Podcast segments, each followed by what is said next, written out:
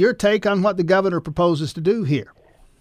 Well, um, if, if you don't mind, Tim, I'm actually going to start with one or two other things real quick. Um, I can't think of anybody better to uh, be handling a sum of money like that than Chuck Tony. He's done a great job at Northeast Food Bank. Really happy for them, and I know he'll do great things with that.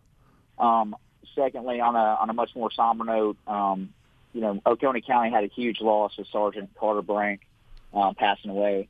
Uh, he was a friend. He was a, a massive member of the community.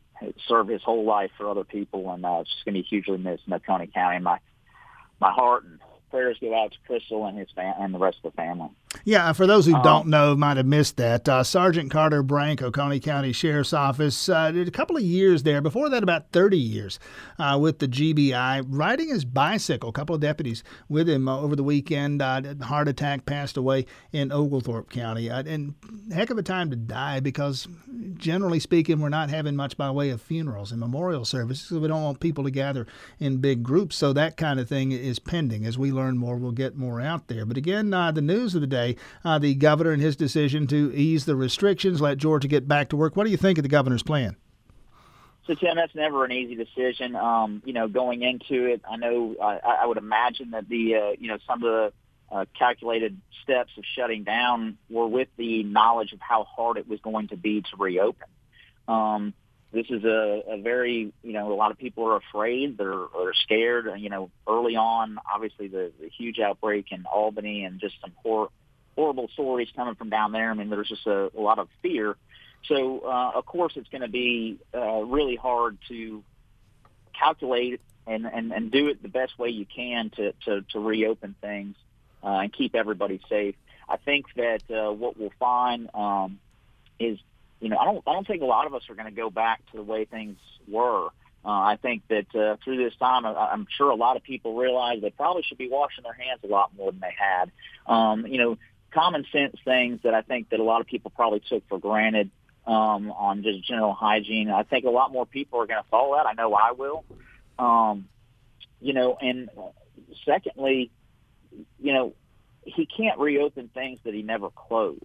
Um, I think that's kind of um, what is a little bit lost here is that um, some some businesses closed, you know, because they felt like it was the right thing to do for whatever reason they made those decisions.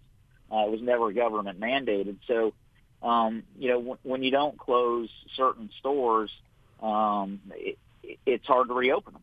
So you are left with the things that you did close. Um, you know, obviously those things have have caught, grabbed headlines um, as kind of easy targets of uh, you know being a little head scratching, uh, which I certainly understand. Um, but I really encourage the public. You know, if if if you don't have to go out, it, look, it's still wise to to to limit that as much as possible. Again, there are certain things that I'll continue to do um, to to make sure that I limit any sort of exposure to me or anyone else uh, that I might come in contact with. Um, now, yeah, I just really encourage people to continue to, to have that behavior as we try to get back to some normalcy. All right, uh, State Rep Marcus Wiedower, Oconee County Republican, with us here another few minutes. Uh, full disclosure here, I was kind of in and out of the governor's news conference of yesterday. I know some other people spoke, Lieutenant Governor Jeff Duncan and, and House Speaker David Ralston specifically. One or the other or both of them may have addressed this, and I missed it, though I can't find it anywhere this morning. Anybody talk about when you folks might get back in session, finish up the business, including the budget? Well, very selfishly, Tim, I was uh, I was listening for the same kind of information. Uh, we, um, you know, we've we've that's going to be a really um, a challenging time. Um, you know, again, add another wrinkle to that. Um, you know, we unfortunately lost a, a great statesman um, in the Senate, and uh, who has handled the appropriations over there for a very long time. So we've got to we've got to kind of somehow or another try to fill in that loss um, as we navigate the budget. Um, and then take in the fact that uh, it's it's going to be a little it's going to be challenging to predict exactly uh, how this is how this whole thing is going to affect the bottom line and where we're going to have to make those cuts. I'm uh, I, you know I, I say cuts because I'm making assumption obviously there's not going to be as much money as there once was. So um, you know it's uh, that's not going to be a fun um, that's not going to be a fun subject. It's not going to be a, a, a fun process, but it's the it's the only thing we have to do. Um, I'm certain that uh, there's conversations going on that's going to really limit the amount of other legislation that um, that gets approved and gets through because um, you know we're short on time. We need to get a budget uh, obviously before July 1st. Uh, and not to mention, obviously, there's a lot of people that have primary elections uh, in June. Yeah, there's that part of this too. Uh, you're one of the folks who has opposition in the fall, uh, and and like uh, everybody else who's in the legislature, I gather at this moment you can't fundraise, you can't campaign fundraise because technically you're still in session now. As you pointed out, I think the last time we talked about this, uh, I don't know how anybody's having any success uh, fundraising at this moment, no matter what you're running for any place. But that matter of the budget and getting that done, I'm seeing now, and this came out a few days ago, the, the, the projections, and that's all they are now projections that the state, just on the basis of economic activity lost to coronavirus, could see a $1 billion hit in a budget you had already been asked to trim by 6%. That's right, and um, so it's it's it's going to be a, a, monumental task, um, and really trying to uh, get to the bottom of how we're going to allocate that those losses. Um, you know, we've got good people in place to that are that are at the top of the the uh, you know, Chairman England, uh, he, I know he does a great job. We've got great faith in him. Um, but it's going to be a tough. It's going to be tough. Um, and uh, like I said, it's not going to. That part of it's not going to be enjoyable. They're going to. People are really going to start to feel uh, really what the effects of this have been.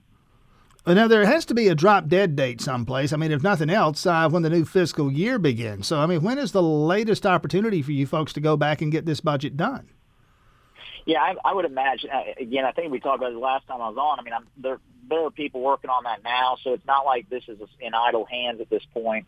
Um, so we won't necessarily need as much time as as we might need, uh, you know, as we're going through the process because they actually do have time to uh, kind of crunch the numbers now. Um, you know, I, I'd be completely making an assumption on how long we'll be in, but uh, I, we could theoretically go back in, you know, mid June and still be have plenty of mm-hmm. time to get the ju- budget ready for. Uh, the last time you guys had a special session was only for one day, and at least a half dozen of you came out of there with coronavirus. Uh, what what might you do quickly by way of mitigating the impact of that, or the chances of that happening again?